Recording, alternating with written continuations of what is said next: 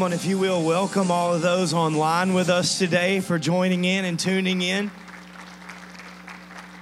I'm thankful that they took the time, and I don't want to point the finger at anybody who may be Chucky's daughter, but for uh, drinking coffee on her front porch and tuning in, or drinking coffee over a lake right now. Not on her front porch. She's not in town just skipping church. That's not it. I just wanted to love on her. She was a blessing. They've been such a blessing to our family. And I just want to say thank you. Um, if you feel like today that you just need to be a part of something that's bigger than you, I hope that you feel like that today you've been welcomed not only into the house of God, but into the house of these people who call this place home. And it's our heart for you to feel like a distinguished guest every time that you walk in here, whether it's your, the first time you've ever walked in here or you've been walking in here for the last 25, 40, 50 years. We just want this to feel like home. This afternoon, if you are not currently involved in a ministry, if you are not currently involved in a ministry, at one o'clock today, is that correct? At one o'clock today, we're going to start what we call next steps. I'm not going to take too long right here. I just want you to know that if you're interested in serving in a ministry, you want to know what we believe and why, you want to discover who you are and where you may be able to serve, or you're even interested in your membership. I've had several people asking me about all those things. If you want to answer to any of those things, my encouragement to you today would be to be back up here at 1 o'clock in the Student Center with us. And we're going to begin our first set of next steps. We're going to do this today, next month, and the following, and then we're going to start it back over and do it all over again. And honestly, I don't care if we have two or 20. I mean, I would rather have 20, obviously, but we're just excited about the opportunity to show the church how to go from just being a guest in this place to having an investment in the house that you serve in. Turning your Bibles with me to Mark chapter 1, and then also I'm going to jump over to Luke chapter 6. As you're turning there, um, just the short announcement of, of what next week we're going to call that Daughter's Day. I know it's Mother's Day, I know it's Daughter's Day, but we can all relate to the fact that we are children of God, so we're going to call that Daughter's Day. Don't forget about the luncheon, and if you have any questions about any or all of that, please get with my wife, talk to her, check in on that, and let us know. Mark chapter 1, verse 28. The Bible says, immediately Jesus' fame spread throughout all the region and around Galilee. Now, I had you turn there because I wanted you to highlight that because this is the last week that we're going to be in this series. Next week, we're moving forward. My wife's going to be sharing um, next Sunday morning. I'm going to sit with her and share just a little bit, but for the most part, it's her message to you and the men and the women of this church what it means to be a child of God. And I'm going to get to intervene with that. So be here next week and invite her. Invite her. Invite her. She'll be here. Go ahead and let her know. Um, invite others that may need to hear that message and be here for that day. But highlight this in your passage, in your scripture, because I don't want this to just be another series. I want this to be the foundation of your life that not only would you be saved and set free from sin, but that you would understand that Jesus saved you for the purpose of making his name famous. In this series, Jesus used a donkey to usher in his presence. He used a demon possessed, probably prostitute, to usher in his presence. Last week, we talked about Thomas, the one that that doubted and left and wasn't around when Jesus first showed up and he, he missed the mark, but eight days later. And this week we're going to talk about the one that's known as Judas Iscariot. And Jesus used all these people and even an animal to usher in his presence, to make his name famous. But I want you to notice that Jesus did not spread his fame, people spread his fame. In this passage, it was not Jesus that took the gospel to the world, it was his disciples that took the gospel to the world. John the Baptist said in John chapter 3, verse 30, He must increase and I must decrease. As a church, we exist to meet people and grow closer to God together. That is why we are here. to meet people and grow closer to God together. And very simply, if you are not doing that, then you are not quite on board with the vision of this church. Even I and our staff, we have to be very intentional because most of us don't know a whole lot of people here. So throughout the community, we're constantly just introducing ourselves, making sure, well, Pastor, I know everybody in the No, you don't. You do not know everybody in this town. I promise you that there is somebody. You see all these empty seats all the way around here? And even the ones that we roped off because we want to get you together because we want to make it look full on video. Yeah, we did that on purpose. It's okay. I'll confess it. But all these empty seats, you, you, are you are you telling me that there's not 400 people in a town of 10,000 with a surrounding area of, of, of, almost over a quarter of a million people that this morning are sitting at their house thinking that they're alone and nobody cares? I'm telling you, they are. There's somebody sitting in their living room right now or still rolling around in their bed while we sit in here and celebrate how holy we are that needs to know the name of Jesus. And we need to look for those people. We need to care enough about them to get outside of our comfort zone and make sure that we at least introduce ourselves to them. There's a lost and hurting world out there that needs to know that somebody cares. There's at least 400 people in this community within a 10 to 20 mile radius that are sitting alone right now, wondering, wanting to know Does anybody see me? Do I have any purpose? See, the gospel didn't spread because of Jesus. In fact, the gospel does not spread if his disciples don't spread it. Jesus is meeting people, he's ministering to people. The only reason that we have any inkling of anything good is because of the Holy Spirit and the conscience that God has given us. But the gospel does not spread, it is not shared if his disciples, if his people don't get out of their comfort zone and go share it. Were we able to get those pictures? Awesome. Here's what we want to do we want to take this, this picture of, of all of our people in the altars where we had 50 plus salvations in one night.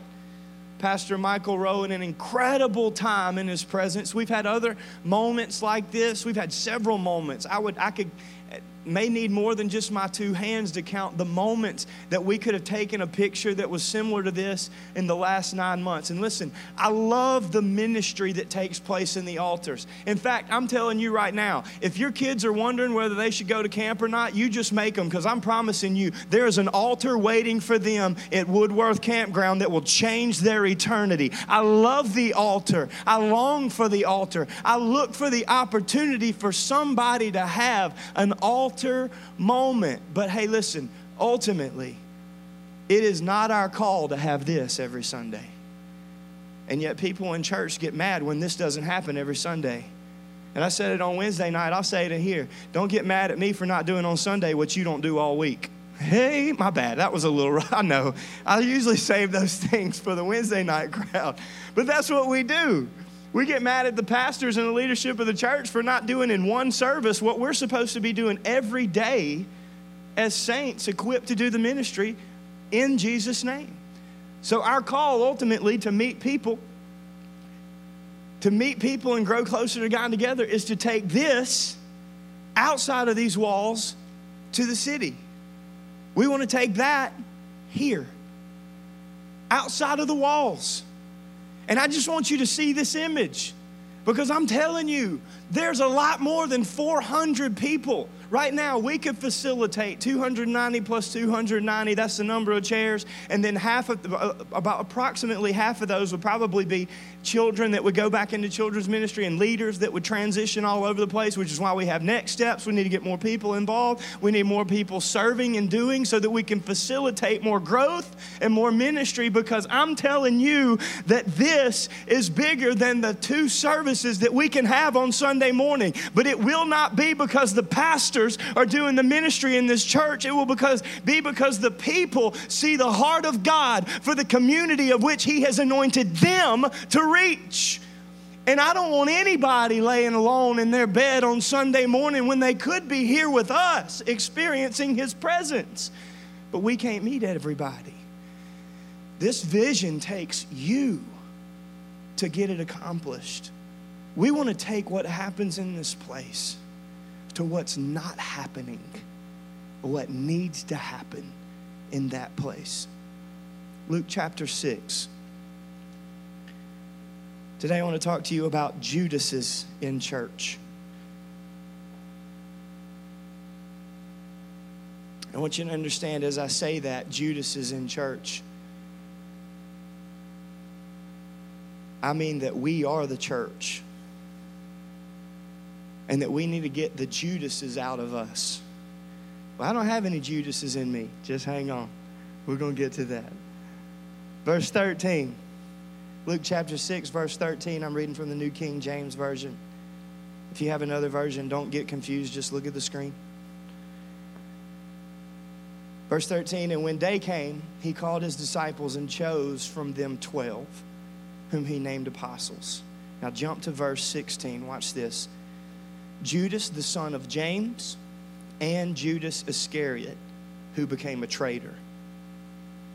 Judas Iscariot became a traitor. Watch this, verse 17. And he, being Jesus, came down with them. He stood with the 12 that he had named and stood on a level place with a great crowd of his disciples and a great multitude of people from all Judea and Jerusalem, the seacoast of Tyre and Sidon. 18, who came to hear him and to be healed of their diseases. Look what Judas is seeing right now. The first appointment and he's seeing a large crowd who came to hear Jesus and be healed of their diseases. And those who were troubled with unclean spirits, that would be demon, demonic spirits, unclean spirits were cured. Verse 19, and all the crowd sought to touch him, for power came out from him and healed them all. Power came out from him and healed them all. And watch this the 12 who were just disciples are now apostles and they're standing there with him on level ground and they're looking at all of these people and they've been chosen. And Judas Iscariot is one of the 12 who have been appointed as apostles, chosen to stand beside the power that came out from Jesus and healed people. This is fun to say, so I wanted to make sure and give him credit for it. But Dr. Andrew Anani Asani, I know, right? He's from Ghana. He is actually the director of the Ghana Assemblies of God in the United States of America. So he organizes all the pastors that have come over here and been appointed and are planted churches and reaching those people and those communities across our nation. He's a professor uh, with a theological seminary, and he also pastors a church. He's got a little bit of a plate to eat from most days. He said this If we fail to conquer certain areas of our lives, if we fail to conquer certain areas of our lives, the enemy will attack us in those areas. Those are the places that the enemy will attack. Example, simple example is Saul. Saul was arrogant and proud and prideful. So, what did the enemy do? He created a Goliath that was more arrogant and more proud. And Saul cowered in fear because he never overcame that one area. You don't see Saul go out to the battlefield and challenge Goliath because every time that we leave a certain area in our life unconquered, that is the area that the enemy will come and attack. For Judas Iscariot, it was the money box. And just for the record, because I want to boast on him, he comes and gives us illustrations every week. And, and eventually he's going to become known as the money minister because we ask him to ask you for money every week. But listen, if Jesus needed a money box, then God, so do we. If Jesus had somebody over a money box, to carry. And I, we, don't, we don't know how he received or what he received. I, I, read you about Mary Magdalene and some other women that supported him and went along and ministered with him. But if Jesus had a money box for his ministry, then, then I have to ask him because we're not Jesus. We need to receive finances to keep this thing going and to fund the vision that God has given us. But for Judas, the money box was his area And that area manifested itself in two ways. If you're taking notes this morning, number one, Judas's area manifested itself through betrayal. Well, Pastor, I am not Judas, and I am not a be- betrayer. I would never, I would never betray. Listen, before you tune me out this morning, I want to ask you a couple of questions just to see if I can prod the betraying spirit inside of you. Have you ever found yourself rooting against someone instead of for the person or for yourself? I know that when I was in competition with people and I was kind of jockeying for a position on the baseball field, when that person was at bat, I wasn't like, dude, I hope he hits a 450 foot bomb right now. Bless him, Jesus. No, I was sitting there, I was like, strike out, sucker. Strike two. I'm going to get the bat here in just a little while. Not that it matters because they didn't spend enough money on me for me to take that dude's position, anyways, but I was still rooting against him. Listen, have you ever have you ever kind of hoped that someone else who had been promoted into a position that maybe you wanted had maybe a misstep that would have been advantageous to you? Like there was just a, a little bit of a piece of you that when that person made a mistake, there was just kind of a little spiritual snarl that took place. That's Judas. You ever talk someone else down to make yourself feel better? Like, well, they just did it. I, I've done it recently. Like, as I was writing this, I was like, I just did that. I am so sorry. If I got to eat it, you do too, okay? That's all that I'm doing. I'm just sharing the gospel food with you this morning. Savor and wash it down with something good after service. Think of us because we'll still be here. But have you ever, have you ever, have you ever, like, in your mind, demoted someone or their ability or their potential or their attractiveness to, to make yourself feel better or to promote yourself mentally? Well, that person doesn't. That person shouldn't. And, and when we do that, when we talk other people down, it, it helps to do what? It helps to balance the Judas Iscariot spirit that still remains in humanity today. That's a Judas. Have you ever made a comparison that was unhealthy? Compared yourself or somebody else to something that you should or shouldn't have? Have you ever been envious? Have you ever felt strife in any way based on someone else's or some other family's promotion or success? That's Judas. Let me dig a little deeper. Have you ever done it on behalf of your children? Were you at the pageant and just not like fall off the stage, just trip a little, you know? Like we don't want her to get hurt, but let there be some sort of Holy Ghost stick on the stage. She just kind of roll a little. What about on the field? At the school? Well, you just keep doing what you're doing. Somebody else is going to make a mistake. That's Judas. We are called to promote and encourage, not be envious and hope that someone else is not successful. Because here's what Jesus said And whatsoever you do to another, you do also for me. Why did Judas operate the way that he operated? Because his expectations or his desires did not line up with Jesus' vision. We talked about desires last week. So Judas's desires for Jesus to become king of the Jews, king of Israel, to reestablish the throne of David over this filthy Roman Empire, that's not what was happening. Jesus was feeding people in the wilderness. Can you see Judas? What are we doing? Why are we out here? Jesus is, is washing people's feet. Why is he doing that? That is not how a king is supposed to act.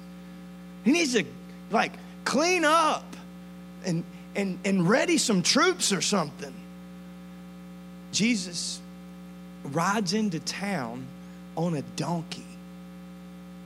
And Judas is standing. Why is he, what is he doing? Have you ever scrutinized your leader because they weren't doing it the way that you expected them to? Do I have your attention? That's Judas. Judas watched these things and he wasn't encouraged by these things. But envy and strife and bitterness began to arise in his heart.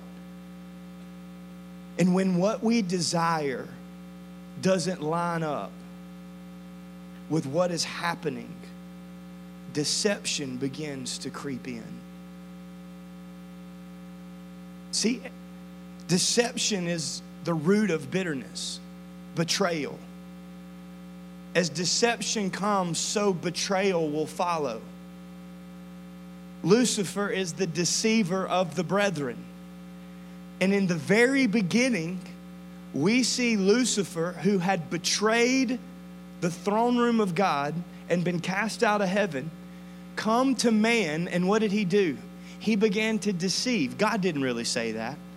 That's not really what God wants. When God had specifically laid out exactly what he wanted Adam and the woman to do, and he had even told them how, the deceiver, the deception, because the desire didn't meet reality. The deception began to rise, and the enemy came to Adam and Eve and began to what? Cast doubt on the word of God, just like Judas was experiencing. Because he knew that the Messiah was coming, and he even believed this man to be that desi- Messiah. But because Jesus wasn't doing things the way that he expected him to, he began to let deception arise. And ultimately, it would lead to betrayal. Why do we have to teach our kids not to be deceptive? Why do we have to teach our children not to manipulate? Why do we have to teach our teenagers not to mess with some of their teachers who have just been around too many students that day, not to be tricked by this one conniving little Chris Fry of the next generation? Why does that happen? When a toy breaks, why does a kid willing to hold that toy together go to his or her sibling and say, Hey, you want my toy? Look at it.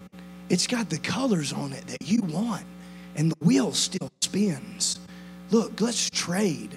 And the younger of the two siblings, they take that toy and they're like, Oh, thank you. And then you ask that child, Why are they crying? What, what, did, what happened? What happened? I don't know. His toy broke. That's not his toy. That was your toy. Well, he, he, gave him, he gave me his toy. I mean, he gave it to you.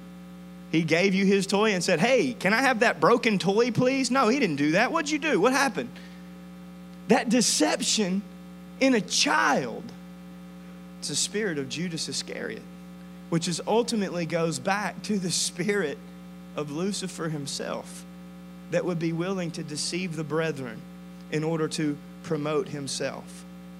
Deception leads to betrayal, and betrayal leads to bondage. Watch this betrayal and bondage, they reciprocate. They, they curse one another in an unholy way, which keeps an individual bound by that which Jesus wanted to free them of. Think about Judas. Judas is with Jesus. Do you not think that Jesus knew exactly what he was doing when he gave Judas the money box? He put Judas over the thing that he knew would be his demise. Jesus gave him the ability. Now, that seems a little harsh. Well, Jesus shouldn't have given him that. No, no, no, no. Jesus knew that that would be the thing that led either to his bondage or to his freedom. So I'm going to give him the ability to overcome it. I'm going to put him in charge of it, and then he decides what he does with it. Because Jesus knew that that would be the thing that caused him to be his disciple or to die. And Jesus will do the same thing for us. It will either be the thing that leads to our bondage or to our freedom. Well, God, why did you allow that? Why did you let that happen in my life? Because He knows that that will either be the thing that leads to your freedom or to your bondage. We are bound by the things that we are willing to betray over. Those are the things that hold us in bondage. The things that we are willing to betray over are the things that hold us in bondage. And let me let me lighten that a little bit because betrayal is such a strong word, and most people, when you say it, they let themselves off the hook. I hope I've asked enough questions this morning that you're not doing that right now, but just in case. The thing that you would be willing to be dishonorable for, the thing that you would lose your temper over and not care what anybody thought the thing that you would be disloyal to someone that you should have honored. That is the thing that will lead to your bondage. Now, I don't want to neglect this. I can't spend too much time on it, but sometimes those things are outside of our control. Sometimes we're betrayed. And unless we put forgiveness over that thing and let Jesus forgive it as he has us, or them as he has us, then someone else's betrayal of us could lead to our bondage. Okay? Listen, the enemy, he's no, I don't want to give him more credit than he's due, but he's a formidable foe. He knows exactly what he's doing, and he will do it strategically. And he'll wait for just the right moment.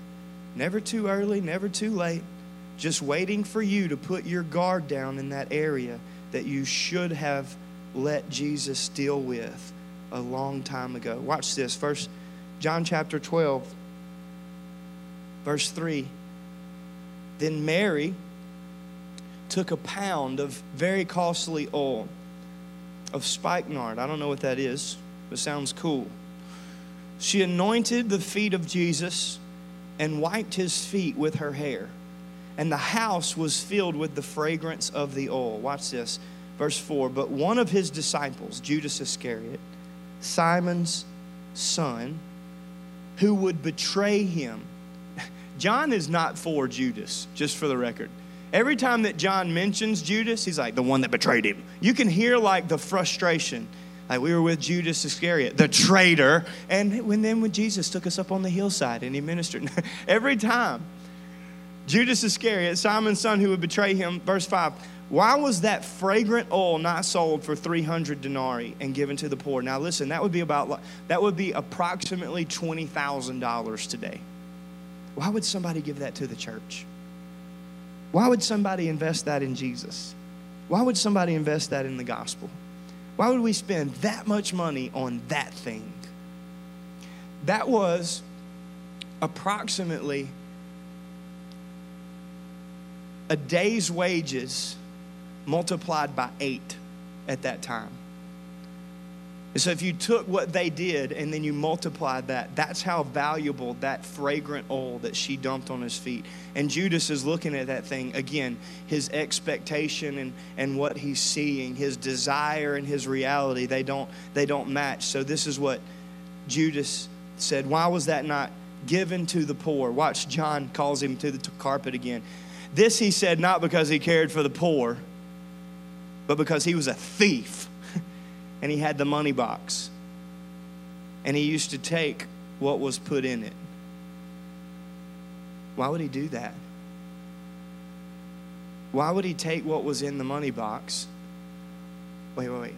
Why would he take what was given by God for the ministry? You with me?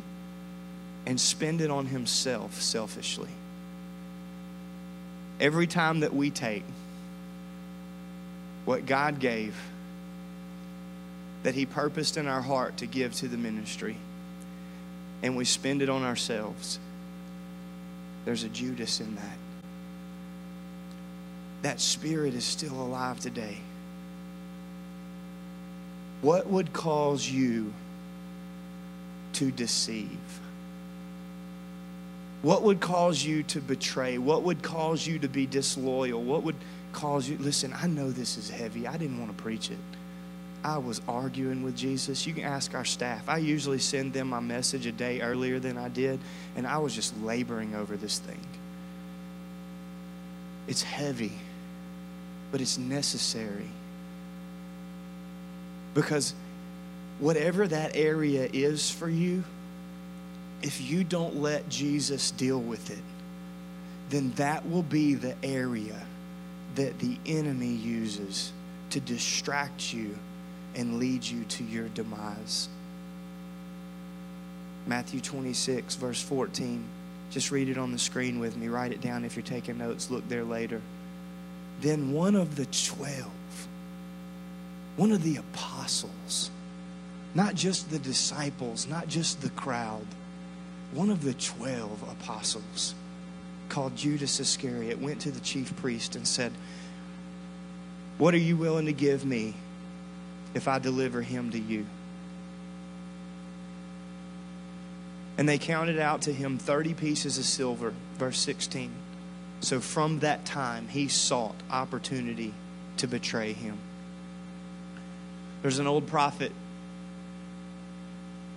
and theologians don't know if he was a, a false prophet or a fallen prophet, but his name was Balaam. And in the Old Testament, Balaam was paid by the king to give him prophecies. He was paid with a prophet to prophesy. And he only prophesied what he knew the king would want him to prophesy. And the motivation for his prophecies was financial. The motivation, watch this, the motivation of what he was willing to do in the name of ministry was only done if he received money for it. And if he didn't, then he would not deliver the prophecy the way that he was supposed to. And you know that many of you know the story. If you don't know the story, it's really cool. You can just Google it and go read it this afternoon. But God sent an angel to stand in front of a donkey.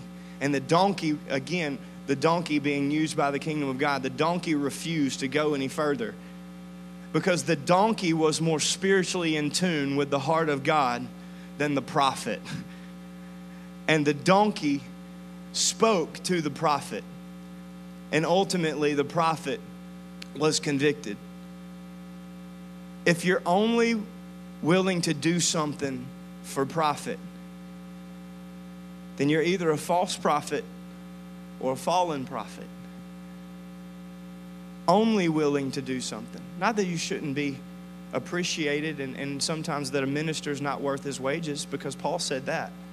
But if you're only willing to do something if you profit from it, then from the text that we read about Balaam, you're either fallen or you're false. And we're not sure which one Balaam was, and we're not sure which, why he did what he did or didn't do what he was supposed to.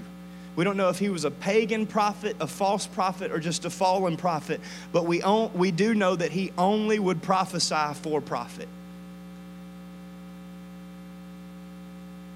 If you're offended by money, then you care too much about it. If you would betray because someone else hurt you financially, then that may be the area if you would manipulate to get your way, if you would hurt someone or something else just in order to get ahead in life, or listen, listen, listen, or if you would do it on behalf of your children, there's a Judas in that. And that's an area that if we're not careful, the enemy will attack our children cannot be the idol that we put before God in our lives. But in this culture, man, we will do thing after thing. We will spend dime after dime in order to promote our children, even if it cost us. something in the house of God. Our children, even our children, should not be put before our call. What would you do to get ahead? Fib a little, cut a corner, ignore a minor detail? I thought of this story just to put myself, make myself an example. When I was in college, I had this really nice V6 car that I hated because I'm a spoiled brat. Thank you. Three laughs. Appreciate it. We'll try harder in the second service. That's why we get two chances every week. Thank you, Jesus. We took the car to the dealership and I wanted a truck. But what we didn't tell the dealership is that we had, I had, not we, nobody was with me. There wasn't like a proverbial rat in my pocket when it happened that went with me to the dealership that day. No, I had backed into another vehicle. It happens, right? People don't don't park behind people. What are you thinking? Okay? It's not their fault, okay? Those rear view mirrors, they don't take up the whole windshield. They can't see you. There's blind spots. Get out from behind people. So I was backing up. And I hit another vehicle and it left a dent in the fender, back fender of the car, and, it, and a scuff mark. And when I took that car back, I did not tell the dealership. Why? Because it's their responsibility. They need to see that dent. They don't notice that. And I waited to walk in until it was absolutely pouring outside. So as they did their, hey, go out and check that car, this guy's like, I mean, he ran around that car. Yeah, it was good. It looked great. But that was deceptive, right? And there's, if we're willing to ignore even just a minor detail, listen, even if it was somebody else's responsibility to catch it, if we're willing to operate with just an ounce of a lack of character, integrity in some area, that is the area that the enemy will attack. The enemy will attack my materialism for the rest of my life. So, you know what I did? One day I called my wife. I said, let's give everything that we have away because I'm not going to be bound by this junk anymore. We wrote a check, sold a vehicle. We had $200 in our account in one vehicle. She's like, what do we do now? I said, I don't know. Don't get pregnant. She did it. by herself. No, I'm kidding. Raise your hand if you've never cheated on a test. Don't do it. Don't do it. Don't do it. Don't lie in church. That's bad. That is Judas in the church.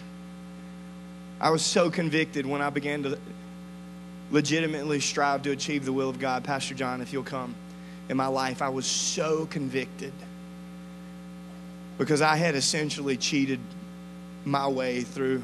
Please don't send this to LSU Shreveport. A lot of classes in college. I mean, there would be times where I didn't go to class and I didn't open a book and I would go and make a better grade than my roommate because I was looking at his tests and fixing my answers. If you will, or if you would let someone else, that's a Judas. Let's move on. Number two, Judas was broken.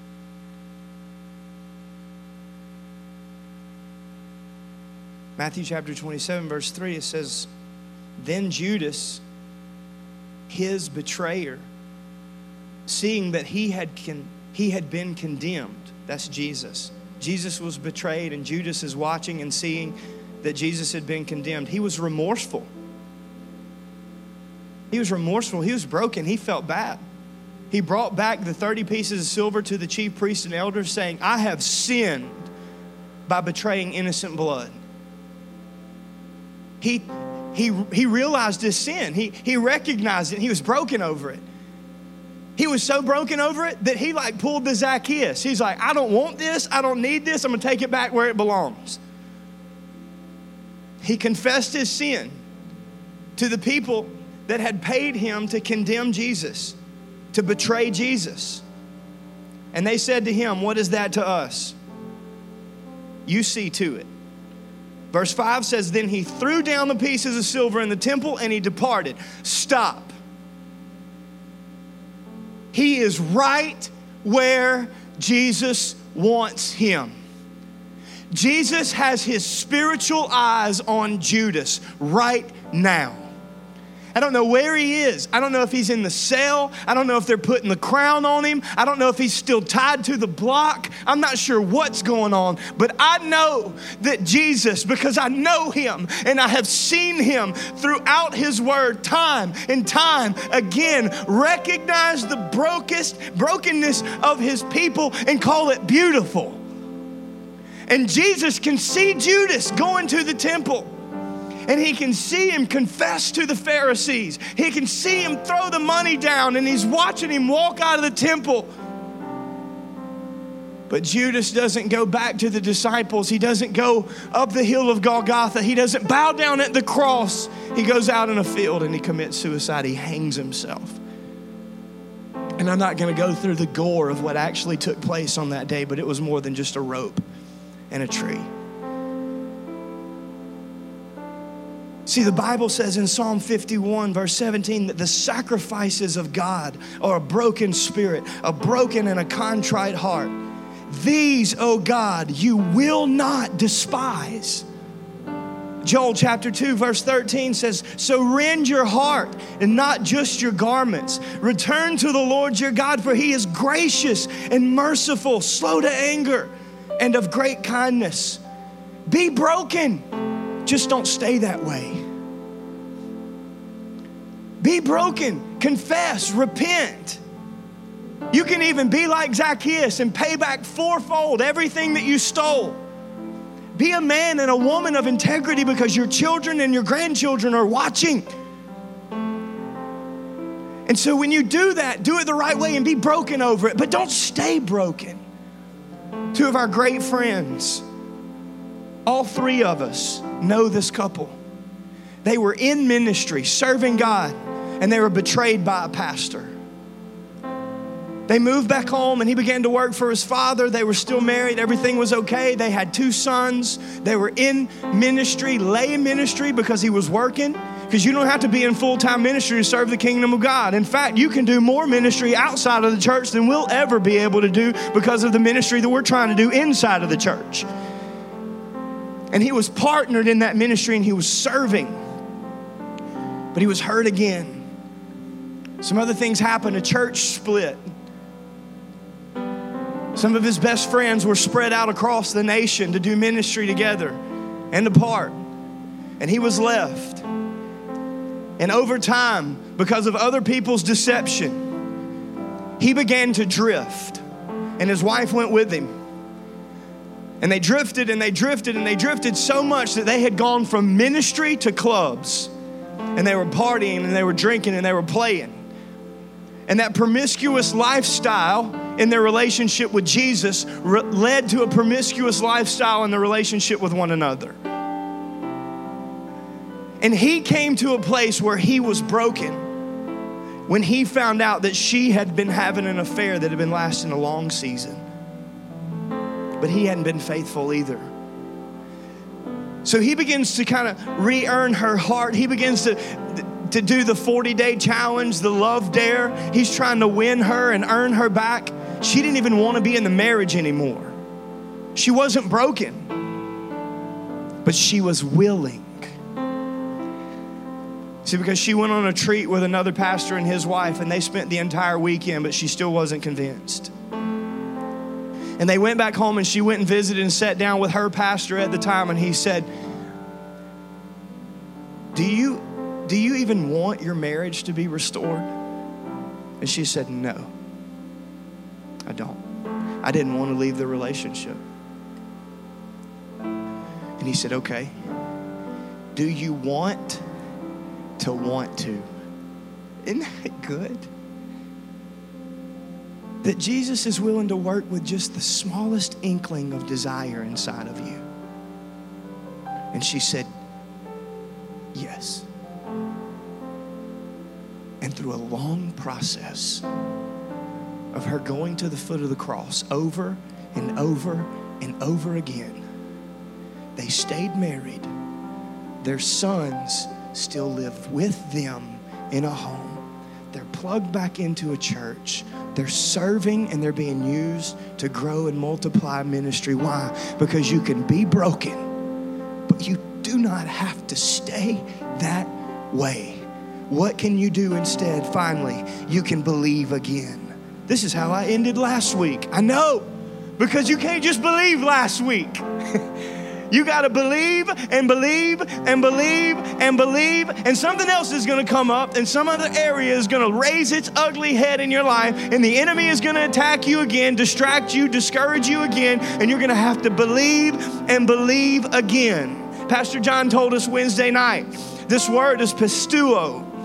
And it means actually more than just agreeing with, like, yeah, I believe that Jesus is the Son of God. I'm saved, right? No! You're not saved because the demons believe that and they shudder. This word means to entrust. Here's the vivid visual context of it. Peter believed that it was Jesus walking across the water, so he got out of the boat.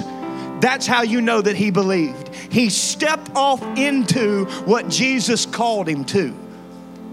So he believed. John 3:16, for God so loved the world that gave his only begotten son, whosoever believes. Pisteuon, not just oh. Again, it's a present progressive participle, the ing of the word believe. That whoever is believing shall have eternal life. John chapter 6, Judas heard him say this, verse 28 and 29. Then they, who's they? The disciples and apostles, Judas said to Jesus, What shall we do that we may work the works of God? And Jesus answered and said to them, This is the work of God, that you believe and keep on believing in Him who He sent. Verse 39 This is the will of the Father who sent me, that all He has given me I should lose nothing. He's talking to Judas. Can you see him? I see you sitting where you're sitting. I, I see your, your desire. I see your willingness to deceive. I see that you would be disloyal. I see that there's an area of your life that you have not yet given over to me. And I'm telling you that this is the will of God, that you would believe in me. That's all I'm asking you to do. Because I don't want to lose you. I don't want to lose you, and I'm human. I hate it when people stop coming to church. I hate it when people stop living for God. I don't even like it when they go somewhere else. You know why? Because I take that personally. As a shepherd, I wasn't doing something to feed them that they would be willing to go to somebody else's field. And Jesus loves you way more than I could ever love you. He doesn't want to lose anyone,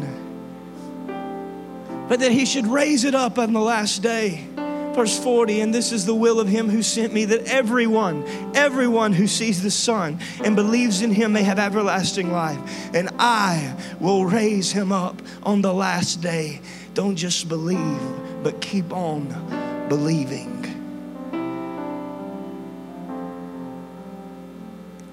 Judas was there when the pool of Bethesda was stirred by the hand of Jesus and the lame man got up and walked.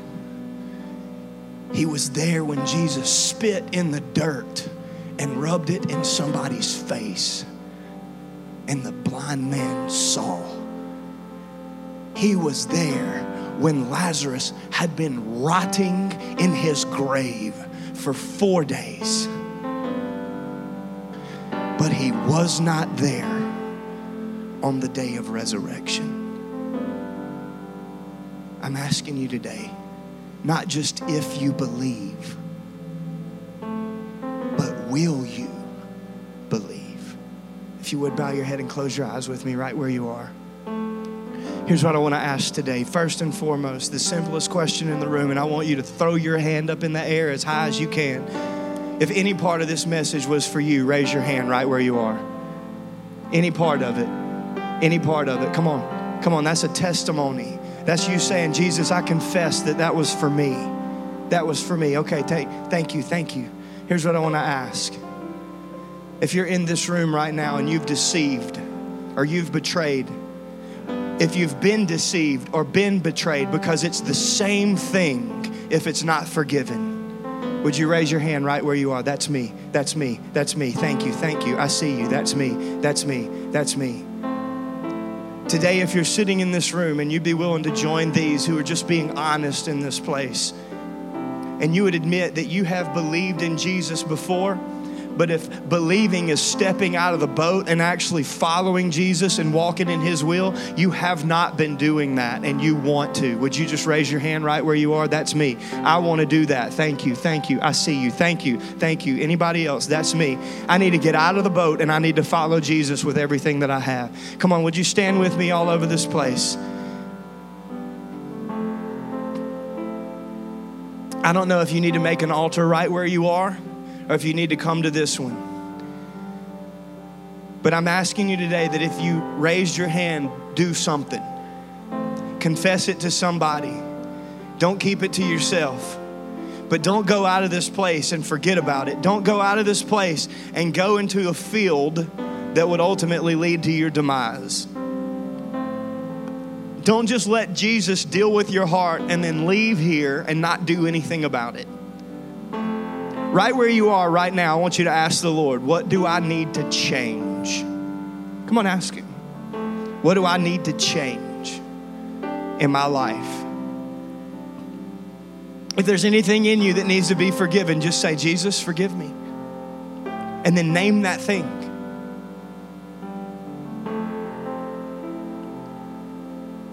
If you need to be saved in the room right now with everybody standing and most people praying and, and, hardly anybody looking around, if you do not know Jesus and you wonder whether you would spend eternity with him right now, if that's you, would you just lift your hand and be honest?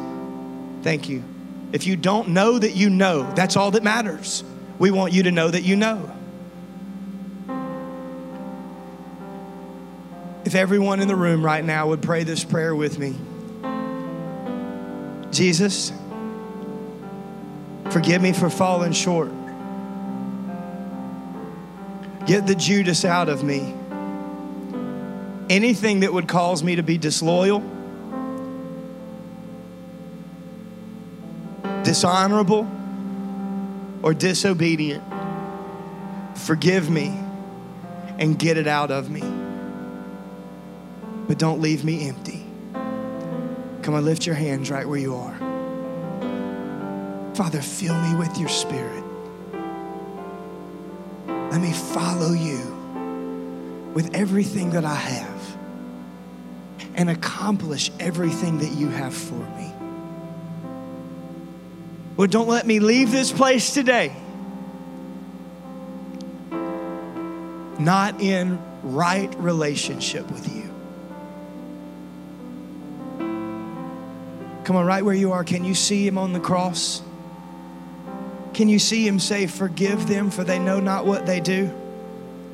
I'm telling you, if he would forgive the Roman centurion that would make sure that he was dead, then he would have forgiven Judas if he would have just come to him.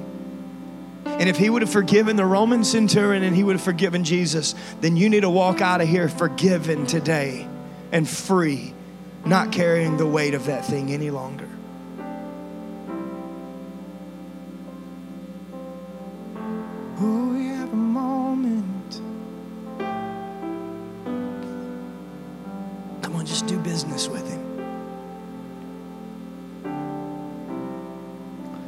This attitude of prayer, can I just bless you today? Father, I pray that you would bless us and keep us, and that your hand would shine upon us, your face would shine upon us, and be gracious to us. That you would lift up your countenance upon your people and give us your peace. But God, I pray that you would anoint us to accomplish your will and to walk in your ways. I pray that you would make us hungry to receive your Holy Spirit and be empowered by Him to be a witness to everybody that we come into contact with. I pray that we would go meet the people that are not currently in the chairs in this room and that we would be willing to disciple those people as you have us. That we would grow closer to you together because we don't want anyone to be left behind. Father, we love you and we thank you for your word today. In Jesus'.